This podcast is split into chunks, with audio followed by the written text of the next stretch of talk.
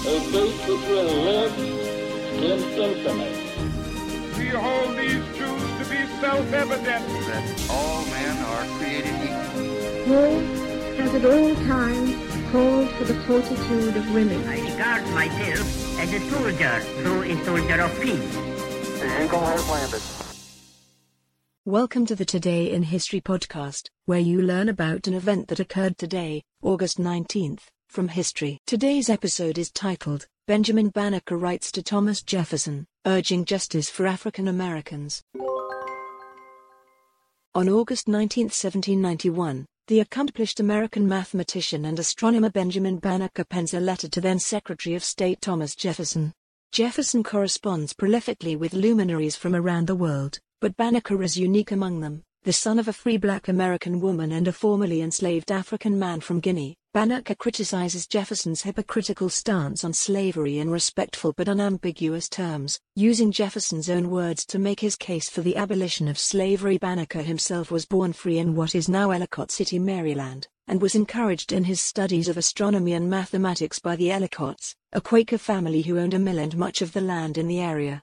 Predicting a solar eclipse and constructing a functioning clock that struck on the hour were among his early achievements. His prowess caught the eye of Jefferson after Major Andrew Ellicott chose Banneker to assist him in surveying the original boundaries of what would become the District of Columbia. Banneker also compiled several ephemerides, a type of astronomical chart, and almanacs in August of 1791. Banneker sent Jefferson, who was known both as a founding father and a devoted scientist, a draft of an almanac he was readying for publication.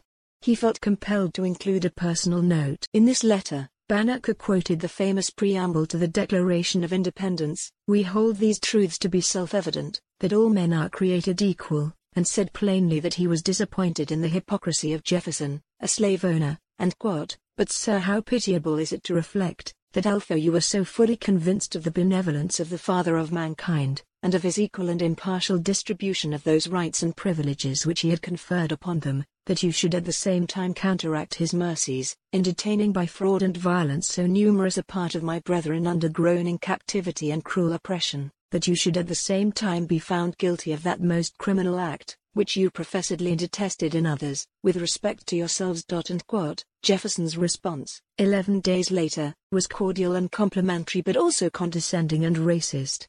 Jefferson praised the almanac and informed Banneker that he was sending it along to the Marquis de Condorcet, a French philosopher, mathematician, and abolitionist.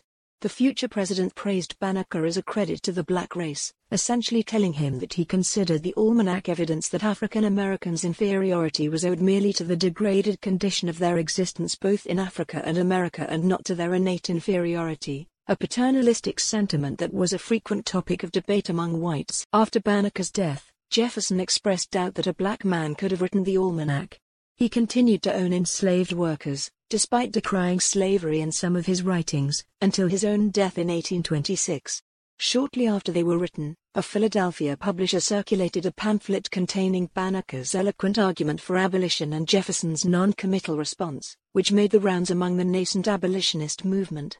Contrary to the myth that slavery was universally accepted among educated and elite circles in the early United States, Banneker's letter stands as proof that one of the nation's founders received first-hand criticism of his hypocritical and contradictory stance on slavery in his lifetime. Read more, why Thomas Jefferson's anti-slavery passage was removed from the Declaration of Independence. Today's historic event is provided by History.com. You can find a link to the article in the show notes.